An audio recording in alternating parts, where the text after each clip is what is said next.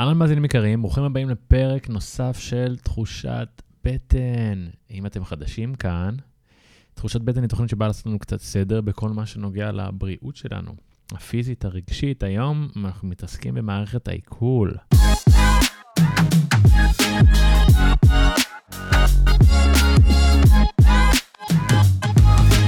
אני מנחה שלכם מתן חכימי, יוצר סרטים, חוקר בריאות ומחבר הספר חוקי בטן. בשנים האחרונות אני חוקר את הקשר בין אורח החיים שלנו לבריאות שלנו. ויש כל כך הרבה דברים מרתקים שעזרו ועוזרים לי לשפר את הבריאות שלי, שכל מה שרציתי זה לחלוק את הדברים האלו איתכם, בעזרת האנשים שאני מארח פה כל שבוע. אני מאוד נהנה מהפידבק שלכם. כל מי שתורח ככה, לשלוח לי הודעה אישית באינסטגרם, או בפייסבוק, או באימייל, זה מדהים. ואני ככה מזמן עוד כאלה, פידבק, בקשות, רעיונות, הכל משמח ונעים. היום אני מארח את רועי רייפלד. רועי הוא מטפל איורוודי העוסק בתזונה, אורח חיים, רוקחות וטיפולי מגע. הוא גם חבר שלי ככה, full disclosure, איך שאומרים.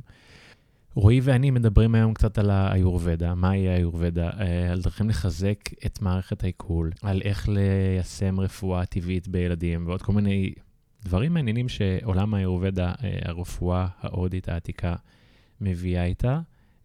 ואיך רועי מנגיש אותה ככה היום. מה שאני יכול לבקש מכם כרגיל זה לשתף, לדרג, לחלוק אותנו, לספר לחברים שלכם, לתייג אותנו, לשלוח לנו הודעות, ותכלס ליהנות וללמוד כמה שיותר וליישם. האזנה נעימה. אהלן, רועי רייפלד. שלום, מתן חכימי. לפני שנתחיל, נראה לי שלא שאלתי אותך בעצמי פעם איך, איך נכנסת לעולם, לעולם האיורוודה. כי בכלל היית צלם לפני כן. נכון. ככה הכרנו. נכון, ככה הכרנו. לא יודע, זה התחיל כאיזה משהו הדרגתי כזה, ליוגה.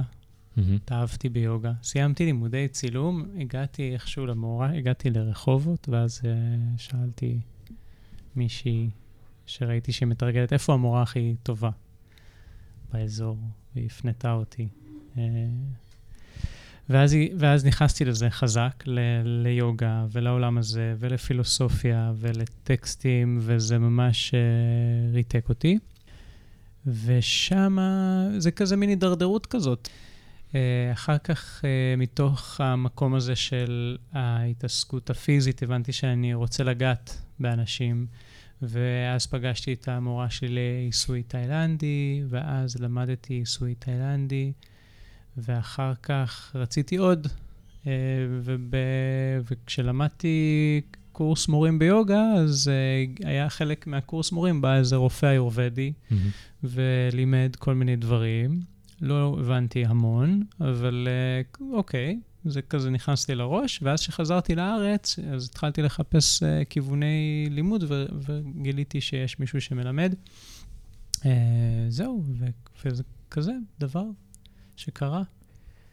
תגיד, בתור מטפל איורוודי, תכף נסביר כמובן מה זה, האיורוודה זה בטח אה, מאותך איש משפחה ואבא, אז הילדה שלך מקבלת יחס אה, בטח שונה ממה שרוב הילדים מקבלים, ששולחים אותם לרופא רגיל, ולהם יש סוג של רופא בבית, שהוא רופא אלטרנטיבי נקרא לזה. שאלה מעניינת, אה, כן, אה, לגמרי. נגיד, היא לוקחת אקמול, היא לא מרגישה טוב, או... או שיש... בדרך כלל, בדרך כלל לא. מה זה בדרך כלל? אני, היא, היא בת ארבע היום, אני חושב שאולי נתנו לה פעם אחת אקמול בחיים. ב... אתה יודע, זה הכל נתון למה שקורה. זאת אומרת, ואני, ואני אסביר, נגיד, בפעם ההיא, למשל, היא הייתה ממש באיזשהו מצב של איזשהו כאב שהוא היה בלתי נסבל. Mm-hmm. זה באמת אה, רחמים. אז כאילו, אז יש כלי כזה שקוראים לו אקמול, ואפשר להשתמש בו כשצריך, אבל, אבל, אבל ברור ש, ש, כ, לא יודע, מטפל, או מישהו שמסתכל על, על העניין הזה אולי בצורה הוליסטית יותר, אפשר לומר, אז ברור שכאב הוא בא להצביע על משהו. אני בדרך כלל, כדי גם, בגלל שאתה יודע, עם ילדים, אז הם עוד לא מתקשרים לגמרי, אז הרבה צריך לקלוט מה קורה איתם, אז הרבה פעמים אני לא רוצה למסך את מה שקורה איתה, בשבילי, בשביל שאני אבין באמת, אם אתה מבין, כאילו, אם ניתן לה כדור לכאב, אז אני פתאום אחרי שעה, כאילו, הכל נראה סבבה, אבל משהו קורה בגוף. נכון. אז הרבה פעמים אני אשתדל, אלא אם כן באמת, שוב, ממש מה שנקרא חמים, כאילו, על איזושהי סיטואציה. אולי כמובן לא את הבחירה הנכונה, אבל נגיד... שאלה מעולה. נגיד אנטיביוטיקה לצורך העניין. כן, שוב, יש מקרים. לא יצא לנו להשתמש אף פעם תפו באנטיביוטיקה. יש רגעים שאולי המצב הוא כל כך קיצוני, שרק אנטיביוטיקה תוכל להציל, כי בסך הכל זה טיפול שיכול להיות מדהים למצב שהוא מאוד אקוטי. וכן, ולא הייתי נותן ממש לא סתם אנטיביוטיקה. קשה לפעמים לדעת מה זה סתם, גם הרבה פעמים הורים לצורך העניין נכנסים לכל מיני סיטואציות, ואין להם המון ידע בקטע של עוד טיפול, עוד, עוד דרך אחרת, אתה מבין? הם יודעים את מה שהם יודעים. גם אנחנו כאלה בכל מיני תחומים, זאת אומרת, אנחנו כולנו פה באיזה מסע של למידה והשתפרות, אז... אז לגבי אנטיביוטיקה, כן, לא יודע, כן, יש לזה פגיעה במערכת העיכול לצורך העניין. Mm-hmm. לא משהו שאי אפשר אה, ככה להשיב, אבל אין שום ספק שהאנטיביוטיקה, כמו שהיא הורגת את החיידקים הרעים, אז היא גם לוקחת את שאר הדברים שהם מאוד עוזרים לנו בעיכול, וזה משהו שהוא מאוד משמעותי mm-hmm. אה, באיורבדה, כן, תכף, בטח ניגע בזה, אבל... אבל אה, אבל כן, ו- ו- ואגב, אני אולי אגיד משהו קטן כזה לגבי זה, אני חושב שהרבה פעמים בשביל לא להגיע למצב כזה, שאנחנו, מה שנקרא, הם עומדים פתאום על הסף האקוטי, mm-hmm. אז יש הרבה דברים שאפשר לזהות לפני. אני חושב, ש- אני חושב שבגדול, אם אפשר להגיד משהו אולי על, על, על איך אני מתנהל עם הבת שלי או משהו כזה, אז זה יהיה להיות מאוד בתשומת לב, וגם להגיב לדברים כשהם מתחילים מוקדם, אפילו מקרים של, לא יודע, נזלת כזה, ש... אז אם אני, אם אני אראה שהילדה שלי מצוננת או משהו כזה, אז אני כבר יתחיל, אתה יודע, לפעול. מה תעשה? אז צריך לזרום איתם, כמובן, ומה שנקרא, לזרום עם המטופלים, לראות מה הכי מתאים, אבל יש כל מיני טקטיקות, אתה יודע, מהדברים המוכרים לנו, תאי, תי, הייתי ככה דואג, גם אמבטיה חמה, למשל שקצת מניעה את הנזלת, ואפשר לשים להם דברים בלילה, בחדר, בצל חתוך. שמעתי על זה לאחרונה. זה מטורף. שהוא סופח את החיידקים? לא, הוא פשוט, טוב, קודם כל זה כמו שהוא פשוט נור פותח את ערוצי הנשימה, כמו שאתה חותך בצל כשאתה מבשל, הוא גורם לך לדמוע, והוא מניע בערוצי הנשימה מאוד, ושמים להם את זה בבוקר, כל החדר מריח כמו בצל, וזה פותח את הנשימה. ילדים שלמשל, האף שלהם ממש סתום, באמת, עשים קערת בצל חתוך ליד הזה, תוך כמה דקות, כבר אתה תשמע שהם נושמים. וואלה, מדהים. מאוד מדהים. ויש עוד, יש כל מיני קטנות, אה, סטייל תרופות סבתא, נגיד mm-hmm. זירי חרדל בגרביים. את זה לא ניסיתי, האמת. מה, באמת? כן, זה אמור להתלחמם. בגרביים? כן. ו... ויש... אני שמעתי פעם על לטבול גרביים בוודקה, ואז לשים אותם בשביל להוריד חום. וואלה, את זה אני לא מכיר. אני מכיר, אפרופו אלכוהול, אני מכיר ערק לכאבי בטן, למרוח על הבטן, שזה גם די מובן, כן, כי הוא חד וחודר. אז לתפוס דברים מוקדם, לשים לב ולפעול. לא תמיד יש לנו את הכלים לפעול, למרות שבאמת שיש המון מידע היום, באינטרנט ולא יודע, מטפלים, אולי לא תמיד צריך לסמוך על האינטרנט, אבל יש מטפלים ויש לא חסר מידע, וגם אני חושב שהרבה מהמידע היה פעם יותר כזה, אתה יודע, שהיו לנו פחות, כן. אתה מדבר כאילו בדברים שעברו מדור לדור? כן, כן, בטח. במשפחות מסוימות, בטח. רגע, רוי, אתה רץ. בוא נספר שנייה למאזינים שלנו מה... אתה התחלת. מה זה, אני צוחק איתך. מה, מה זה האיורבדה? מה זה בכלל האיורבדה? מה אתה עושה? אוקיי, אז האיורבדה זה הרפואה ההודית בגדול. התרגום, התרגום המילולי זה ידע החיים, שזה דבר מעניין מאוד בפני עצמו, ובאמת מדובר ברפואה העתיקה בעולם. זו רפואה שמלווה אותנו כבר אלפי שנים, והיא מלווה בטקסטים וחומר כתוב, ואנשים ש... בהודו יש רופאים איורבדיים, וזה עולם שלם שהוא בעצם מדבר על בריאות ועל חולי כמובן, וריפוי, ומדבר על המון דברים. האמת, לפעמים זה קצת, קצת קשה לסכם, אבל אם אני צריך להגיד את העיקריים, אז, אז קודם כל, צורת הסתכלות. אוקיי, איך הגוף עובד, איך הגוף עובד ואיך להבין, איך להבין איך דברים מתרחשים, ובעצם לדעת לאזן אותם דרך זה.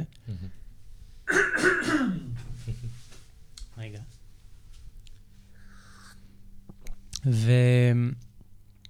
ובעצם שפה, הסתכלות.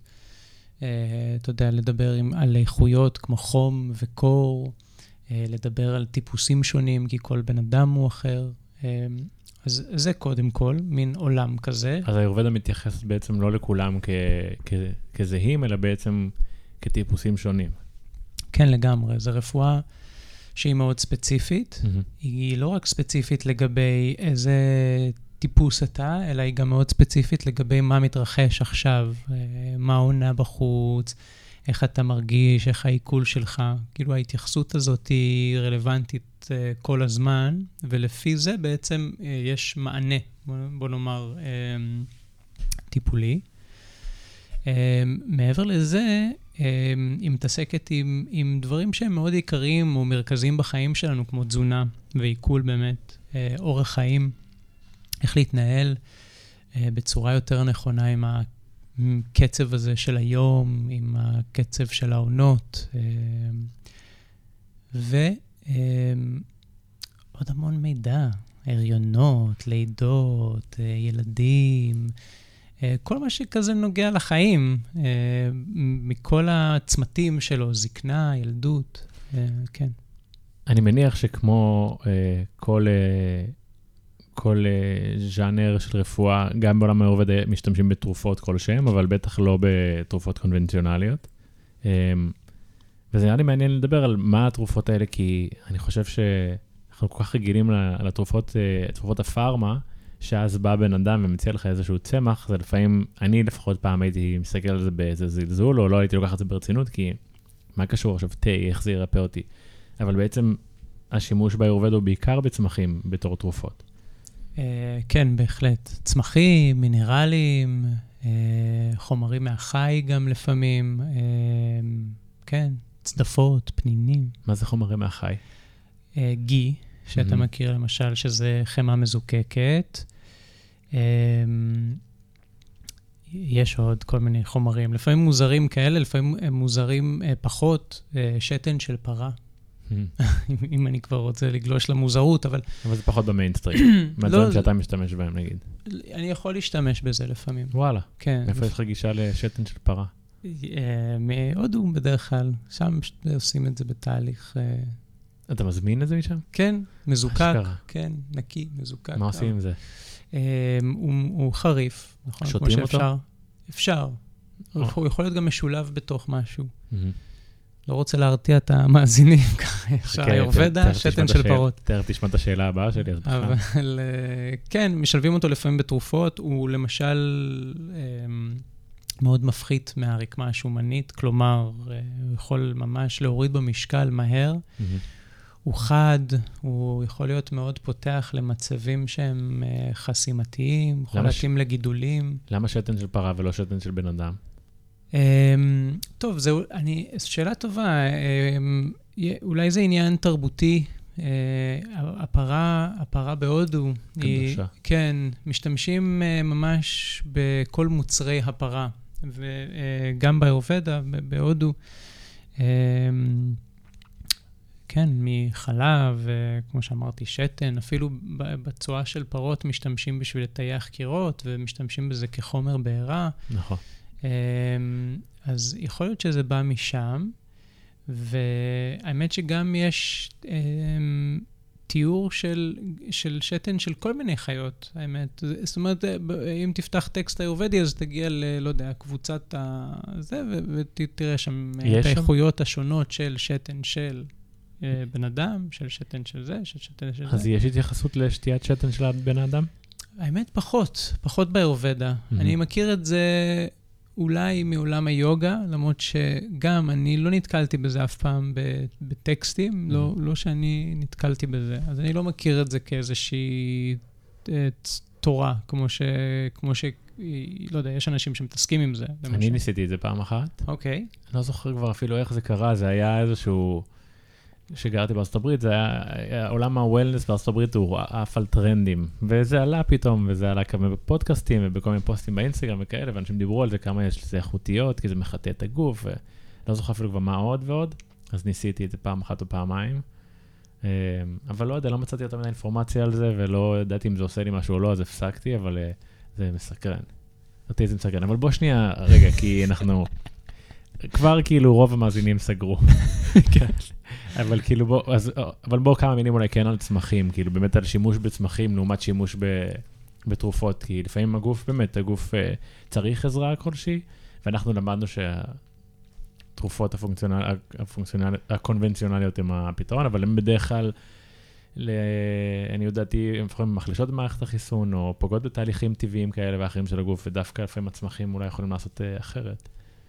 כן, זה, זה, זה עולם גדול, אני לא יכול להגיד שאני מבין כל כך בתרופות פארמה, אבל, אבל אני חושב שבהרבה מקרים אה, חלק מהדברים שהם עושים זה מורידים את, ה, את, ה, את תחושת הסימפטומים שלנו, שאפשר להגיד זה בעצם איכשהו מ- ככה מבטל איזשהו מסר, כן, או תקשורת שנמצאת בתוך הגוף.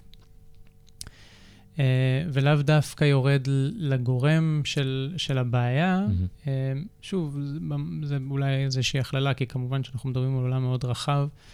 ולגבי צמחים, אז, אז קודם כל um, אפשר, אפשר לומר, גם קצת הכללה, אבל ש, um, שבדרך כלל יהיו להם פחות תופעות לוואי. Mm-hmm. יש הם, הם משהו שהוא מגיע בצורה הרבה יותר שלמה מהטבע כמו שהוא, והוא לא...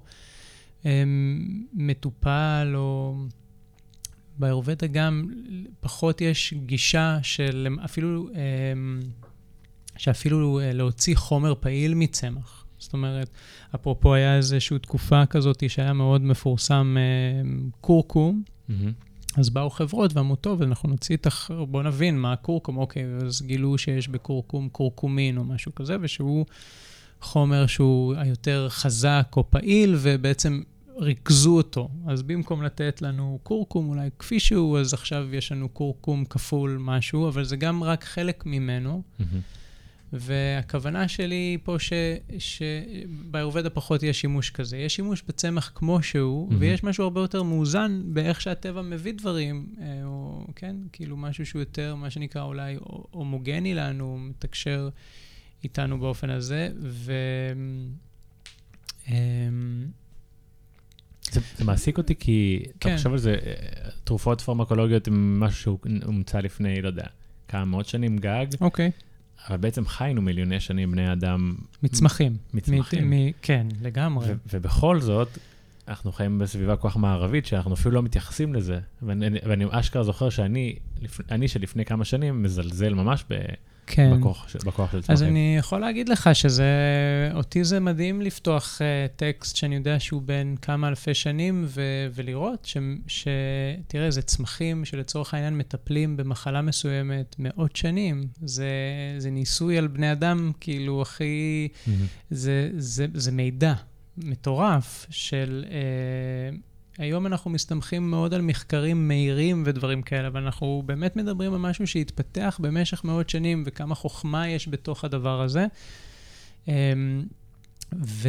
ומעבר לזה שאני חושב שהרבה פעמים ברפואות האלה, אז כאילו רפואות ההוליסטיות, אז החיפוש, גם מבחינת העבודה עם הצמחים, היא באמת לעבוד מול הגורם.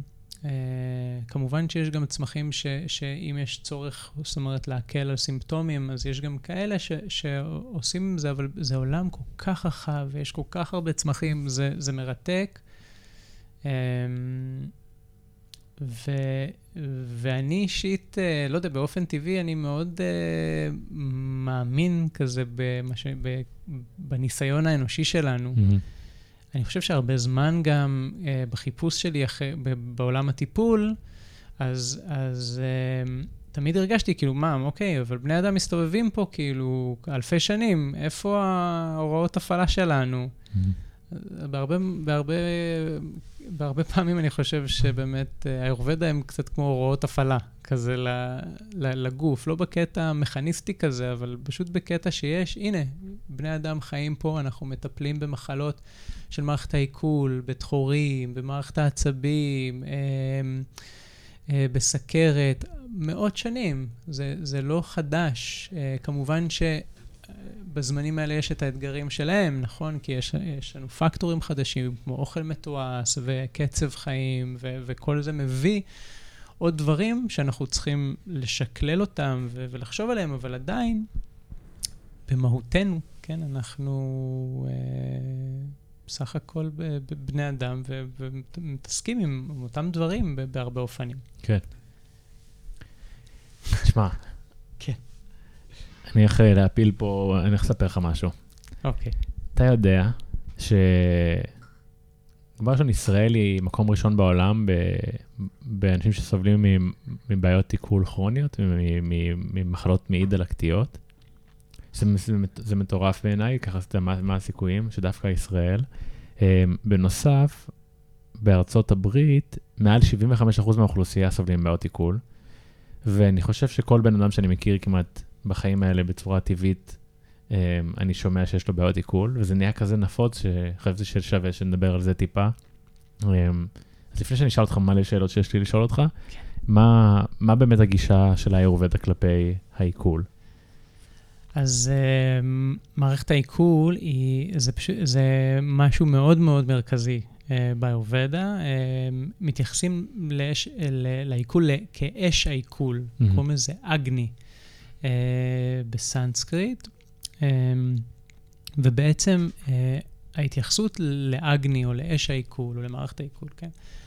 היא, זה כמו איזה שומר ראש, כן? שומר הסף, בעצם, uh, כן? לדברים שנכנסים אל תוך המערכת שלנו, ו, ובאופן כזה או אחר, uh, החוזק של העיכול, או איך שהגוף שלנו מעכל דברים, Um, הוא, הוא משפיע באופן ישיר על, על הבריאות שלנו, זה, זה, זה ברור, אבל אני אפילו אגיד שרוב המחלות הם, הם, הם, הם נובעות, בוא נגיד בשלב הראשוני, מעיכול, mm-hmm. ו, או מעיכול לא, לא טוב, או מדברים שמתעכלים לא כמו שצריך, ואני לא מדבר על משהו שאולי מתעכל לא כמו שצריך, ואתה רץ לשירותים כי קלקול כאבה או משהו כזה, אלא משהו שהוא קורה לאורך זמן, שהוא משאיר uh, הצטברויות uh, במערכת, um, ו- ו- ולאט לאט, uh, כאילו, מזה משהו מתפתח. עכשיו, um, אז כן, טוב, מערכת העיכול באמת, uh, היא, זה כמו איזה שומר, uh, שומר uh, אסף, מה, ש- מה שאמרתי, וזה באמת אש, ואיכשהו שורף את הדברים, מה שנקרא, או איכשהו מבשל. הדימוי הזה מגיע בעצם מ- מ- מ- מבישול, נכון? אנחנו מבשלים את האוכל, אנחנו מעבירים אותו, איזה שינוי שהוא יהיה יותר מתאים, כן? בשבילנו, בשבילנו להקל, יותר קל, בשבילנו להקל ולספוג דברים. ואחר כך האש הזאת היא ממשיכה אה, מבפנים, יש לה גם מאפיינים כאלה, כמו של חום, אה, שהם אה, אה, מדדים עם אש, ו... ו כן, וזהו, ואז אם, אם הדברים מתעכלים כמו שצריך, מה שאנחנו רוצים, אז שאר הרקמות בגוף שלנו, הם התפתחו כמו שצריך, אה, הכל, הכל בעצם מתחיל שם מהתזונה, כן? הדם, האור שלנו, השרירים, השומן, העצמות, זה כל מיני רקמות שהן מתפתחות לאט לאט מהמזון שאנחנו אוכלים. סך הכל אנחנו גוף של חומר, כן? והחומר הזה הוא מגיע ממזון, הוא בהשתנות מתמדת, והמזון הוא כל הזמן...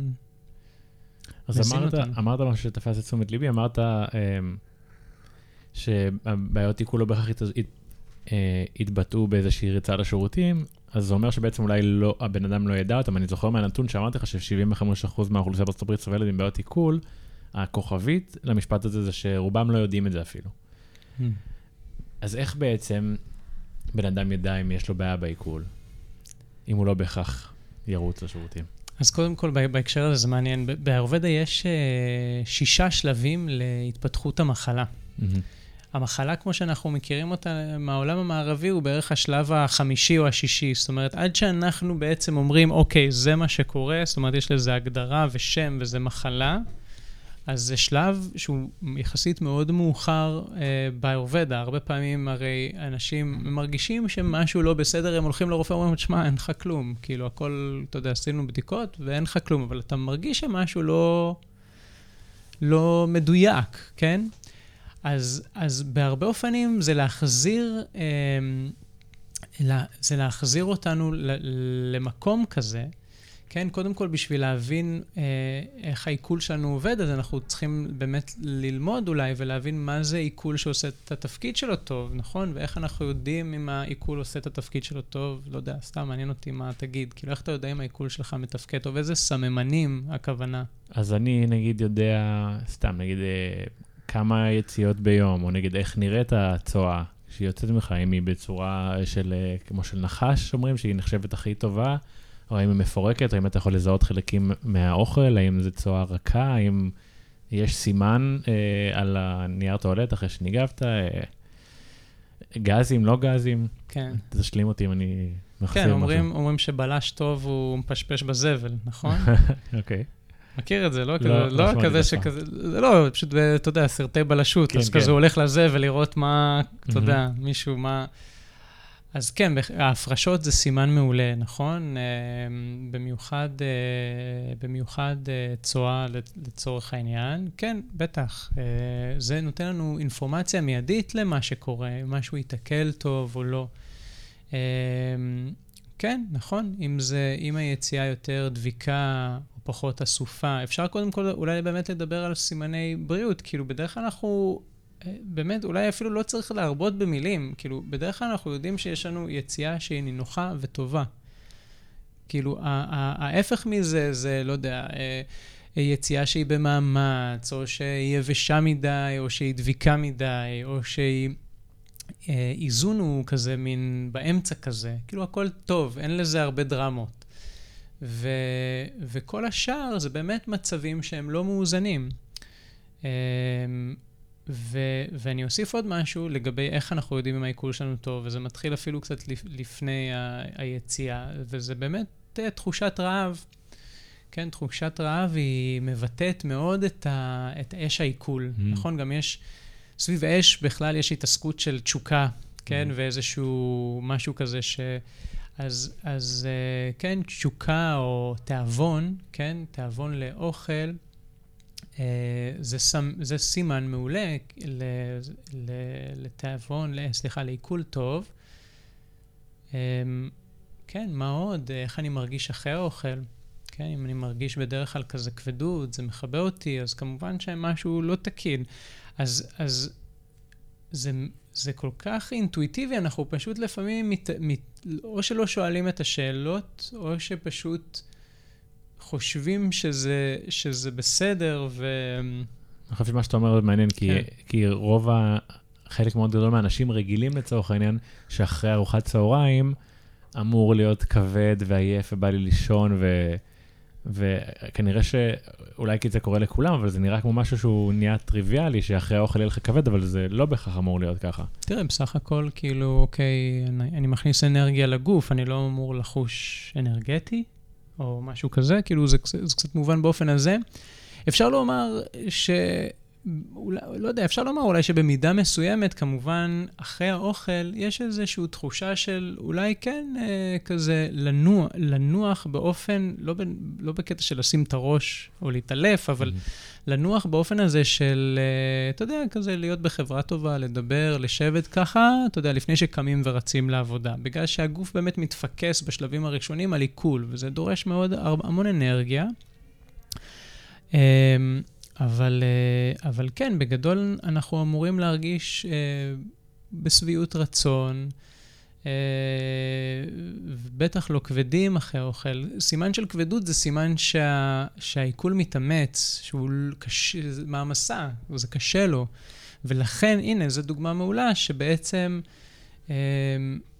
כן, אנחנו לא נעק... את מה, ש... מה, שנע... מה שנעקל על בטן כזאת, שהיא אולי, אולי אכלנו יותר מדי, כן? אולי זה עניין כמותי, אולי אכלנו פריטים שהם כבדים מדי, אז בעצם אה, מה שיקרה שם זה שמשהו יתעכל שם קצת פחות טוב, mm-hmm. כן? זה מובן, נכון? לא יודע אם זה מובן לכולם, אבל אני, אני יודע לצורך העניין, זו דוגמה שאני תמיד אוהב לתת, ש... בעיניי, הרבה אנשים שנגיד כבד להם מאוד אחרי ארוחת הצהריים, זה בדרך כלל משלבו מזונות, כמויות מאוד גדולות של מזונות שלא הולכים יחד. נגיד, אני מאוד מאמין בחוסר התאמה של אה, פחמימות המילניות, נגיד אורז, פסטה, תפוחת מים, עם, עם מנה גדולה של חלבון, כמו אה, סטייק או דג, או... שאז העיכול מעכל אותם בצורה שונה, ואם הוא לא יכול לעכל אותם ביחד, אז יכול להיות שזה יוצר הרבה עייפות. אולי כמויות גדולות של סוכרים גם, משקאות מוגזים מתוקים, כל ביחד עם הארוחה יכול להתיש קצת בן אדם.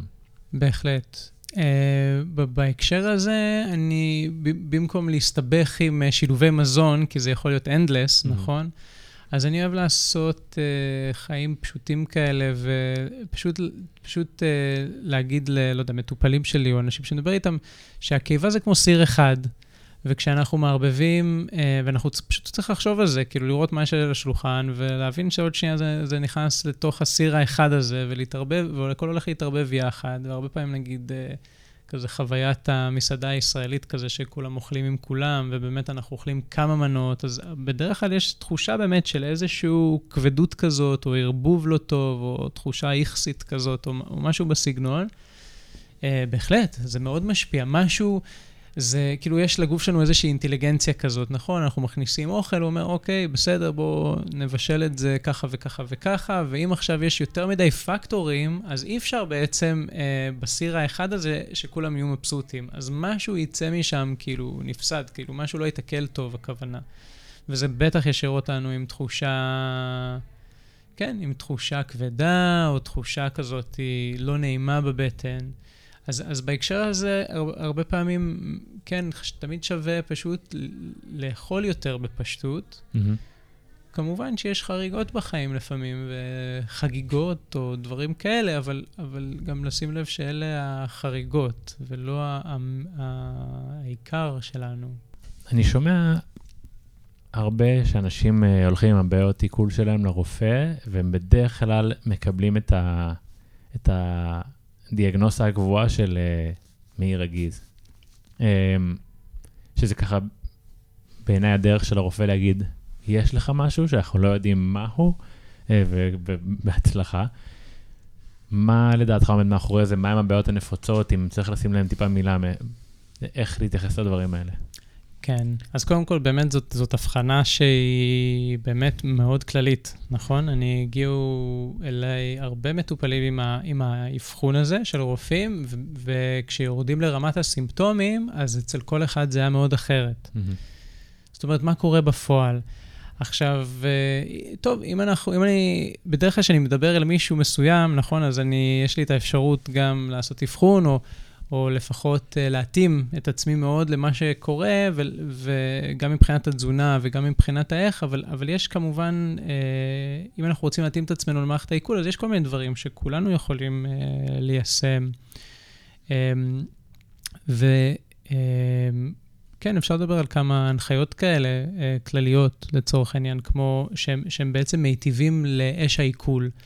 אז אחד, אחד זה חום, כן? חום הוא, הוא טוב לעיכול שלנו. הכוונה פה לאכול אוכל חם ואוכל מבושל. הוא הרבה יותר קל לעיכול, הוא הרבה יותר מנחם ונעים. זה דבר אחד. ו... בעצם אתה, אני קצת, אני מופתע, כי יש כזה מאוד טרנד כלפי אכילה של מזון נע, raw food. בעצם מה שאתה אומר זה קצת ההפך מזה. כן, מה שאני אומר זה, זה קצת לגמרי ההפך מזה. אני חושב שכל הטרנד הזה מגיע מזה שיש הכי הרבה נוטריאנטים במזון שהוא נע. האם, האם אנחנו לא מוותרים עליהם עכשיו שאנחנו מבשלים אותם? אז, אז ככה, אז בעצם לפי, באמת איך שהאיורבדה מסתכלת על זה, היא, שוב, היא מסתכלת קודם כל על איך אנחנו סופגים דברים, יותר על מה שנמצא בתוכן שלהם. הכוונה היא, לא שלא חשוב מה יש בתוכן שלהם, אבל הכוונה היא... לא יודע, ניקח איזה פריט מזון, כמו סלק או משהו. קייל, זה מאוד נפוץ לאכול סלט קייל. קייל ממש חייב בשביל קשה לאכול אותו בסלט, לא? אתה תהיה מופתע, אנשים אוכלים סלט קייל. אוקיי, אז בסדר, ניקח נגיד סלק או משהו, או גזר או משהו בסגנון הזה, ואז באמת אפשר לחשוב על זה, נכון, באמת בגזר יש בטח פי אלף יותר נוטריאנטים מאשר בגזר מבושל, אחרי שהרתיחו אותו וכל זה וכל זה. אבל, אבל ההבנה היא שבעצם במפגש של האוכל הזה עם העיכול שלנו, אז, אז בעצם הגוף שלנו לא יכול לספוג כל כך טוב אוכל שהוא, שהוא נע, והוא יספוג הרבה יותר מהגזר הזה שהוא הרבה יותר, בוא נגיד, מוכן לקראתו. כאילו, אז גם אם יש בזה פחות, הגוף שלנו יספוג יותר. זה דבר אחד. ו... ומעבר לזה שחשוב להגיד שהגוף שלנו פועל על שלושים ושש מעלות, משהו כזה, נכון? כשאנחנו מכניסים אוכל שהוא קר, או בטמפרטורת החדר, נגיד עשרים ושש מעלות, אז גם הגוף צריך גם לחמם אותו. זה דבר מטורף מבחינה אנרגטית. כאילו שני הדברים שאני חושב שלוקחים אחר באנרגיה מהגוף, בערך זה עיכול ו... והחום גוף שלנו. אז בשביל למקד מה שנקרא את האנרגיה, אז אנחנו מנגישים את האוכל, כן, בטמפרטורת הגוף שלנו. ואולי בעצם דבר אחרון, זה, זה, זה, אם אנחנו הולכים להיסטוריה שלנו, אין, אין כל זה דבר כל כך סלט. סלט זה משהו של עכשיו, זה לא היה, אנחנו כאילו באים מאיזה קיבוץ גלויות פה בארץ, נלך כולנו לשבת אצל סבתא וסבא שלנו. לא יודע, לא היה כזה, כאילו אנחנו מדברים פה אוכל מבושל, אנחנו מאות, אלפי שנים, אנחנו חיים על אוכל מבושל, וזהו, יכול להיות שהסלטים, כאילו אפשר להבין אולי מאיפה הם באו, בסך הכל זה לא שאני לא אומר לאכול, לא לאכול סלטים, אבל הארוחה המרכזית שתהיה מבושלת. זה, אז זה לגבי חום, ועוד דברים שמאוד חשובים אולי, דיברתי קצת על פשטות, נכון, מקודם, שזה, כאילו אם אני רוצה לדבר על זה ברמה מעשית, אז כן, לא לאכול יותר מדגן, כאילו שהצלחת תהיה כזה, אם, אם אתה צמחוני, אז קטניה ודגן וירק. גם אם מכינים ירקות, אז לא להכין מלא ירקות, לא לאכול סלט פירות, לבחור פרי אחד, כאילו... אז בואו ננסה לפרק את זה קצת. כן. בן אדם עכשיו מאזין לנו ויש לו בעיות עיכול, ואין לו מושג בכלל איפה להתחיל. אז אמרנו לו לבשל את האוכל, זה נשמע לי כמו כלי מאוד יעיל, אבל אולי בכלל הוא לא יודע מה לאכול. האם יש דברים שאתה, שאתה משאר מסמן כעדיף לא לאכול עם בעיות עיכול? האם יש דברים כאלה ספציפיים? לא, האמת היא, זה, שוב, זה מאוד מאוד ספציפי, כי זה מאוד תלוי בבן אדם אה, שעומד מולי ומה האיכויות שלו. זאת אומרת, יש טיפוסים שונים שמתאים להם קצת דברים אחרים, או... אתה יודע, אז, אז את ההתאמות הספציפיות האלה אני בדרך כלל יעשה בצורה, שאני עומד מול בן אדם, אין כל כך, אה, המסר הזה של אין כל כך כזה בריא, לא בריא, יש יותר מתאים או לא מתאים. זה קשור גם לכל מיני דברים. יש דברים ש, אה, שיכולים מאוד להתאים לעונה, נכון? אנחנו נכנסים לחורף עכשיו, אז העיכול מאוד חזק. הוא מתחזק. איך, איך אנחנו יודעים את זה? אני לא יודע, אולי שמתם לב שיש לכם חשק לאכול דברים שהם יותר כבדים, זה תפשיל כזה יותר. בקיץ אי אפשר לחלום על תפשיל אפילו, זה, זה לא, זה לא בא לנו באינטואיציה. ואז, אז חורף, ויש לנו ככה משיכה לאכול באמת יותר דברים חמים ומרקים ו, ודברים כאלה. אז אני, אז, אז יש דברים שהם מתאימים לזמן. כן, ואני לא יודע, אם הייתי צריך להגיד לבן אדם איפה להתחיל, אז, אז הייתי אומר לו להתחיל מדברים מאוד פשוטים, כמו לבשל לעצמו אורז, לבשל לעצמו בורגול, רק, רק בעצם שבן אדם עומד ומתחיל לבשל לעצמו אוכל, אז קודם כל הוא מתחיל לשאול מלא שאלות, נכון? הוא מתחיל להתעסק, הוא... מעבר זה שהאוכל מגביר תאבון, נכון? אנחנו מורחבים בתהליך. רק לבשל זה, זה התחלה מצוינת, כאילו דברים כבר מתחילים להיפתח. אבל כן, הייתי מתחיל מהדברים הפשוטים האלה.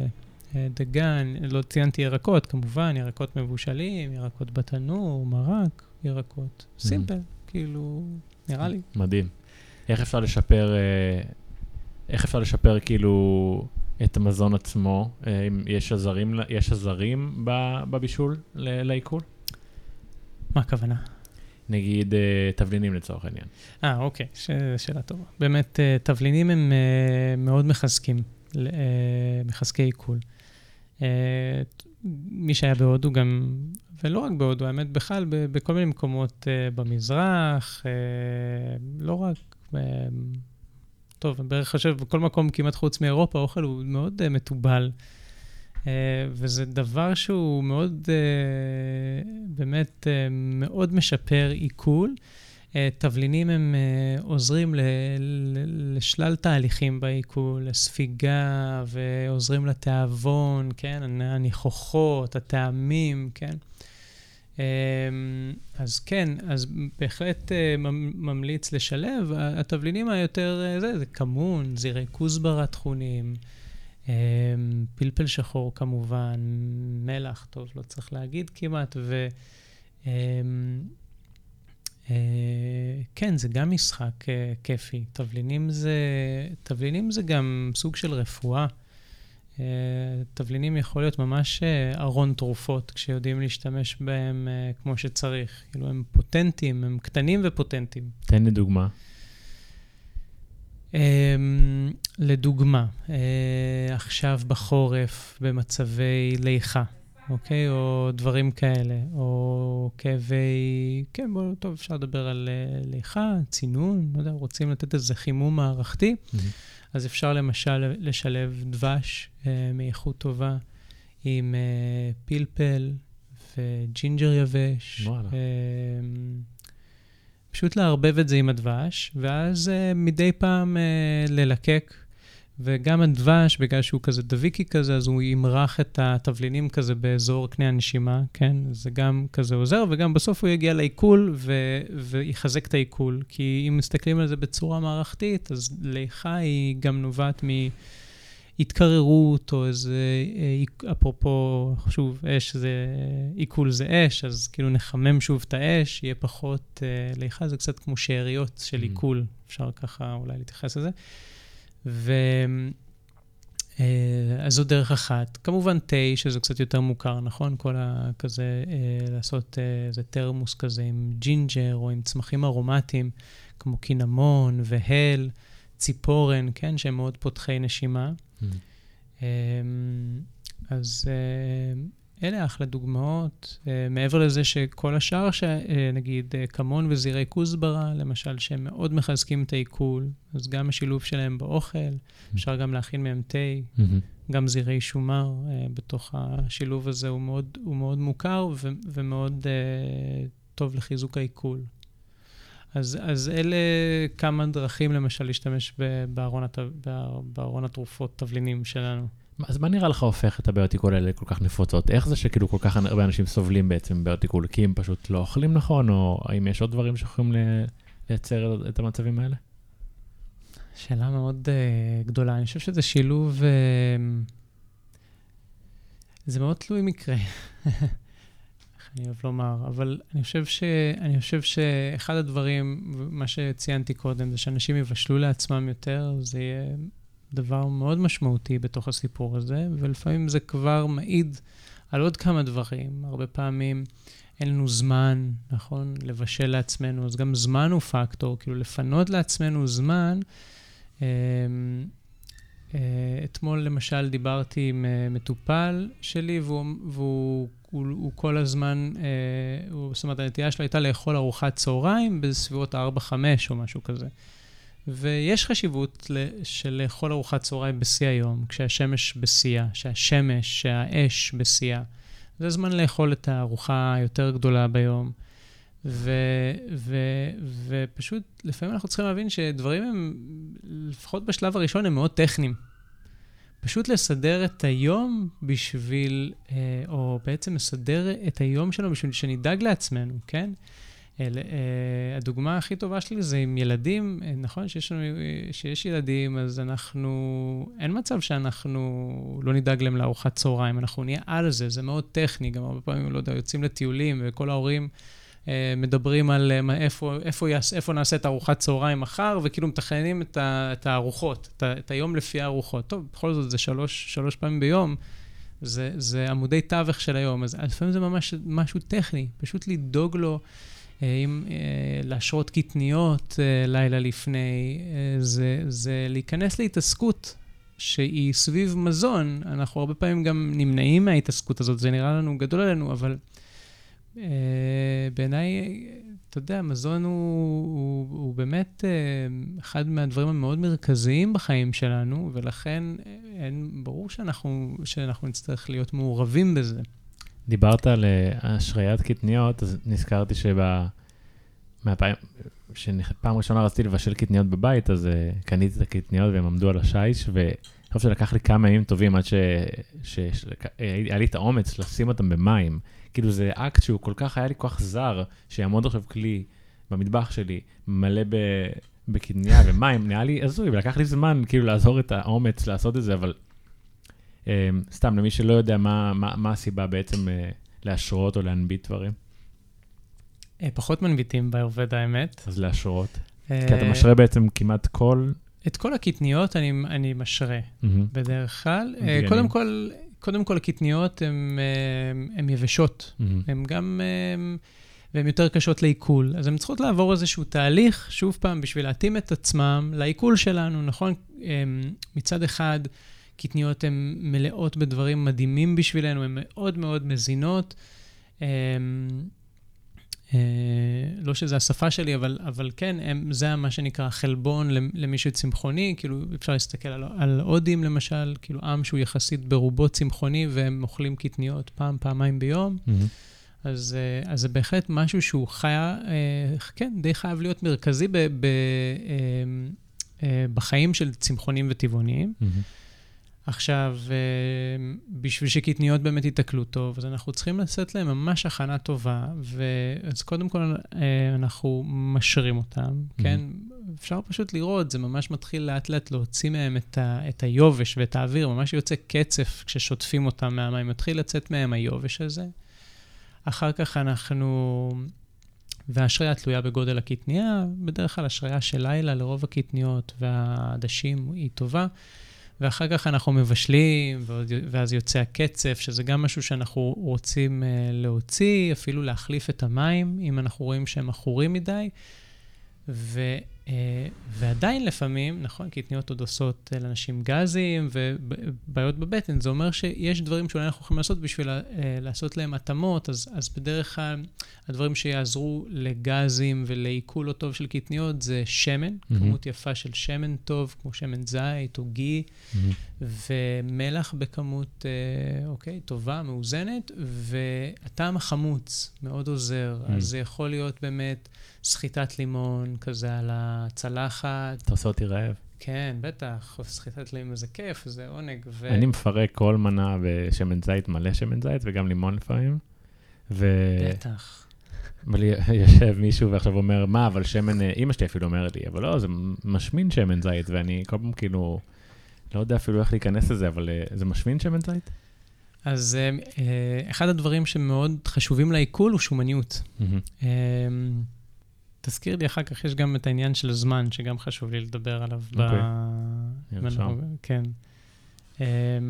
אבל שומניות היא מאוד חשובה לעיכול, שומניות טובה, ושומניות יכולה לבוא כמובן מהצומח, שזה בשמנים שאנחנו מכירים, וכשנדבר על שמן, נהיה כאילו, נכון, רק עכשיו קצת אנשים חוזרים להגיד ששמן זה בעצם בסדר, היה כאילו תקופה ששמן... ששומן. כן, ששומן, חשוב. כן, שומניות היא מאוד מאוד חשובה לגוף. שומניות היא באמת, בהרבה אופנים אפשר להגיד באיורבדה שזה הזנה, כאילו שומניות מייצגת הזנה עמוקה וחיוניות. דוגמה מעולה לזה, ההפך משומניות, עובדים הרבה עם איכויות באיורבדה, חום וקור, וההפך משומניות הוא יובש. יובש למשל הוא, הוא, הוא משהו שמאפיין, לצורך העניין זקנה, אוקיי? שחיקה, רזון קיצוני או דברים כאלה. ו, ויש בשומניות משהו שהוא כאילו ג'וסי, שהוא חיוני. אתה מבין, ילדים למשל, אמרתי עכשיו שזקנה יותר מזוהה עם uh, יובש. אז ילדות היא מזוהה בשומניות מאוד גדולה. Mm-hmm.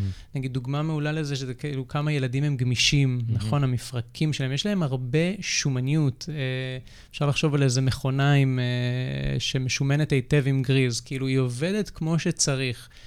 וכשיובש מתחיל לבוא, אז דברים מתחילים לחרוק, דברים יכולים להיסדק, להישבר. אז יש בשומניות איזה ערך מוסף גם של חוזק, של רקמות. Mm-hmm. אז קצת בלי קשר למה שאמרת, אז נגיד אחד הדברים באיורבדה ש- שעושים זה משמנים את הגוף. זה, זה דבר שהוא מאוד, אפילו באופן כמעט יומיומי, או יומיומי, mm-hmm. האמת, הטקסטים מתארים. ו- וזה ממש נועד בשביל לחזק את הגוף, את הרקמות, ו- ולדאוג שהחיים יהיו ארוכים, ושנהיה צעירים, אז יש בשומניות הזאת איזה דבר כזה. Mm. אז, אז כן, השומניות היא סופר חשובה, פנימית גם מאוד, לצרוך המון שמן, ו... זה כיף לשמוע את זה מהעולם שלך. אני אקרא לזה, נגיד, מעולם הצמחונות, למרות שאני לא אוהב להגדיר, אבל... הפופולריות של שומן באמת עלתה בשנים האחרונות, דווקא עם העלייה של דיאטות הקיטו והפלאו, בעיקר מדברים על שומן מהחי, למרות שזה לא כל כך משנה. יש אפילו ספרים שיצאו מרופאים הכי גדולים בעולם, ספר שנקרא, של דוקטור מרק היימן, תאכל שומן, תהיה רזה. אני חושב שאנשים בדרך כלל נורא מתמקדים בדבר שאני הכי פחות מאמין בו בערך, זה המילה קלוריות, אז אולי בשמן זית יש קלוריות, אבל זו השאלה איך הדבר מתעכל אצלך בגוף. בדיוק. אי אפשר, אה, זה כן, זה כאילו להגיד, ל- למדוד משהו בלי להבין איך הוא פוגש את הגוף, הוא, זה קצת חסר ערך. כן. כאילו אין לזה הרבה משמעות, בגלל שמעבר לזה שלשמן יש, אוקיי, איזשהו ערך קלורי, הוא עושה משהו בגוף, ושמן, שוב, גם חשוב אולי שכאילו ניתן את הכוכבית, כן, של שמן באיכות טובה, בכבישה קרה. כמובן, שמן זית כן? בדרך כלל. ו- ואנחנו לא מדברים על שמנים מזוקקים שהם... בגדול קצת בעי... בעייתי. בעייתים לגוף, אז הם בעצם מחזקים את העיכול.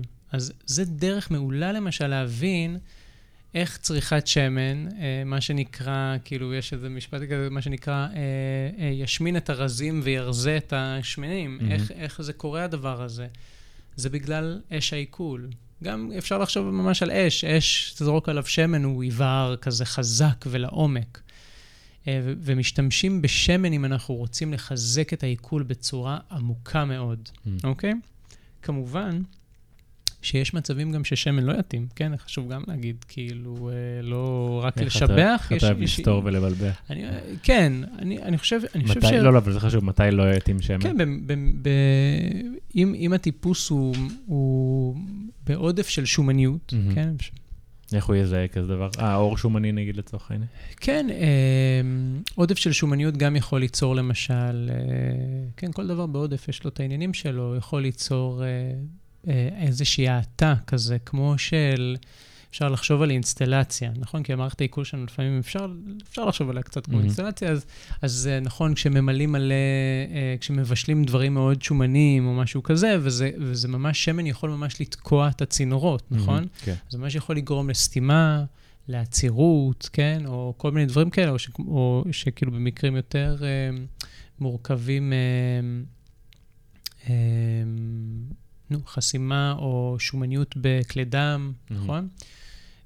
אז, אז ברור שלא לכולם יש, יש כמות, ויש גם סוגים של שומניות. הרי זה מאוד שונה יהיה לצרוך שמן זית לעומת שומן של גבינה קשה, שדיברנו על זה קודם, שהיא ממש יכולה שבגלל המרקם של הגבינה ואיך שהיא, והיא יותר דביקה באופי שלה, אז היא יכולה ממש יותר להיות חסימתית. זאת אומרת, שמן זית או שמן נוזלי או גי, הם יספגו בתוך המעיים, ושמן אחר, שאולי האופי שלו יותר כבד, אולי גם ש... כמו שם, שמנים שמגיעים מהחי, שהם mm-hmm. גם יותר כבדים וסמיכים, הם יכול... יש... יכול להיות להם יותר את היכולת אה, לסתום, מה שנקרא. אתה... Mm-hmm.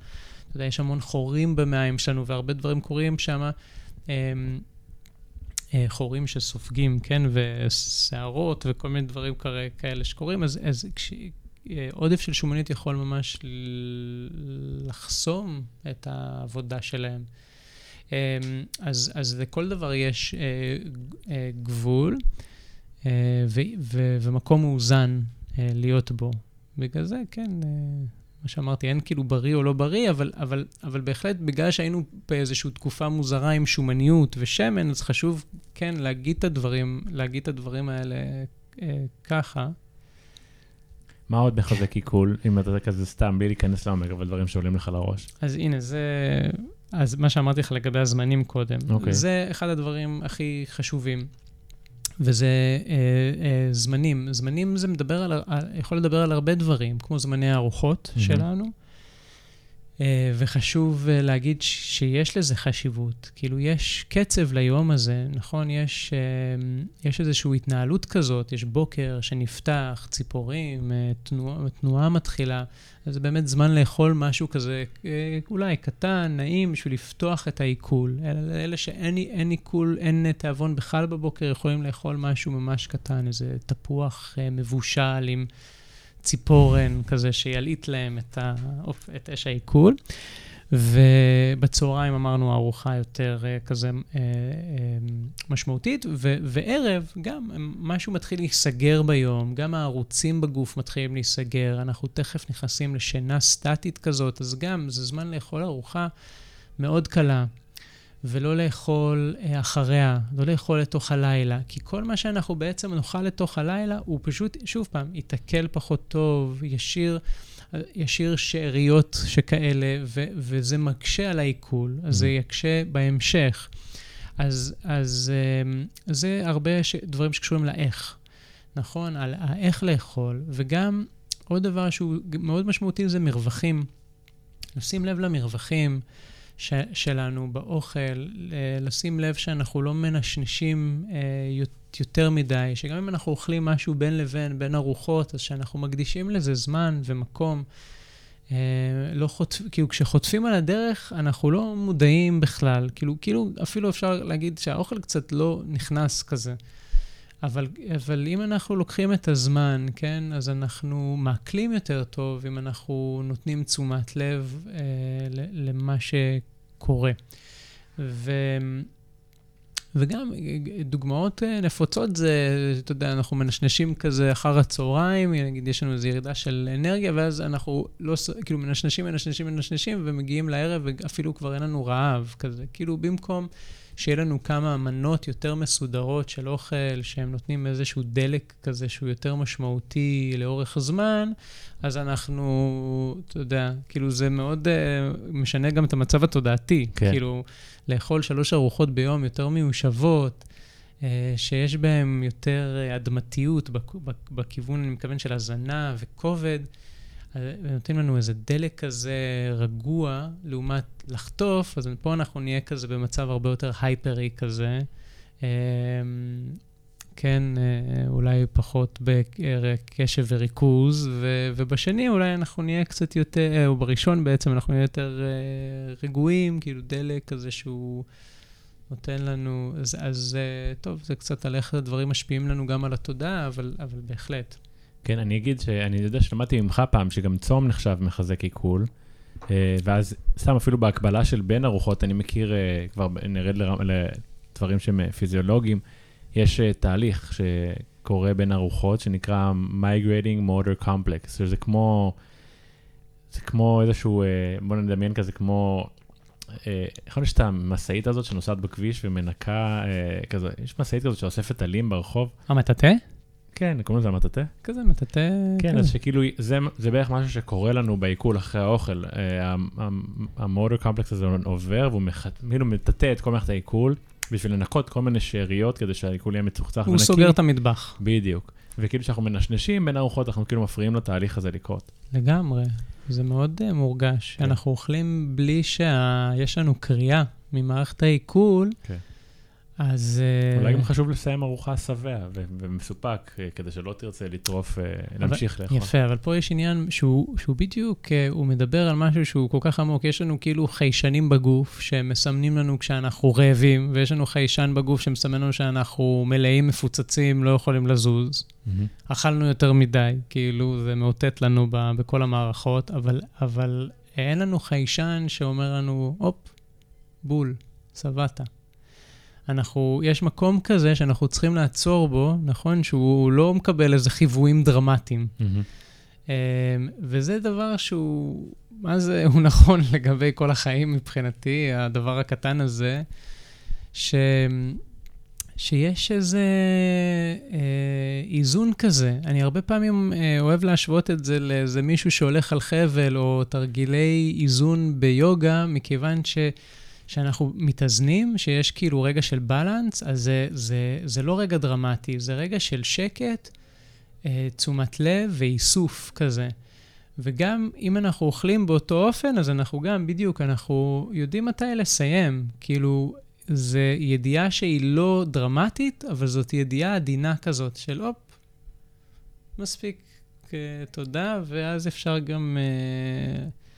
נוטים לסיים עם איזה משהו מהטעם, מהטעם המר או המקווץ, כמו איזה תי צמחים או תי ירוק, או לא יודע, יש כאלה שלא עשים זירי הל, mm-hmm. זה כאילו סוגר לנו את, ה... את תחוש הטעם. אם אנחנו נסיים למשל עם הטעם החמוץ או המלוח, מכיר את זה? אז כאילו לא בא לך להפסיק. Mm-hmm. כי, כן, זה שני טעמים שמגבירים מאוד את העיכול, חמוץ ומלוח וחריף כמובן, mm-hmm. אז זה... אז אנחנו רוצים לסיים בטעמים גם הרגועים. כן, לא יודע, עוד כמה קטנות. אנחנו הגענו לסיום. לא מאמין. בין, מה הרע? אז לפני שככה נשאיר את המאזינים שלנו עם איזשהו ככה טיפ לחיזוק העיכול שלהם, איפה המאזינים שלנו יכולים למצוא אותך, רועי רייפלד? אז אפשר, אפשר למצוא אותי, גם, גם יש לי אתר, ודה נקודה קו.il, ושם יש את כל הדרכי קישור. יש שם מתכונים מדהימים, גם חייב להגיד. תודה. כל הזמן אני רוצה לעלות עוד, אבל אני כן, כן, נעלה עוד מתכונים. ו... וגם אני באינסטגרם, אני אוהב לשתף דברים שאני מבשל, דברים שאני רוקח, אז... האינסטגרם שלך מאוד מיוחד. באמת, אתה, אני אוהב את זה כי אתה, אתה איש של עבודה. זה דבר, אני לא יודע אם לא קיים אנשים כאלה או לא רואים אותם באינסטגרם, אבל אתה, אתה יודע, אתה, יש לך בית מרקחת בבית של צמחים, אתה, אתה מבשל ואתה תוכן צמחים, ואתה מרוקח תרופות, ואתה בונה דברים תמיד, וזה, ראיתי אצלך בית מהמם, אני... תודה, כן, תודה. כיף לראות. עוד משהו? אה, לא, זהו, נראה לי שכן, משם אפשר תמיד להגיע בכל צורה אפשרית. אז אם ככה נצטרך לתת למאזינים איזשהו, נראה לך, מה יהיה הטיפ הכי משמעותי לשיפור מערכת העיכול? צעד ראשון, כן, משהו לחשוב עליו, מה היית בוחר?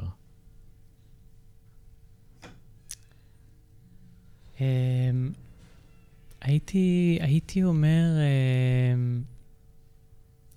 תבואו לאוכל באהבה.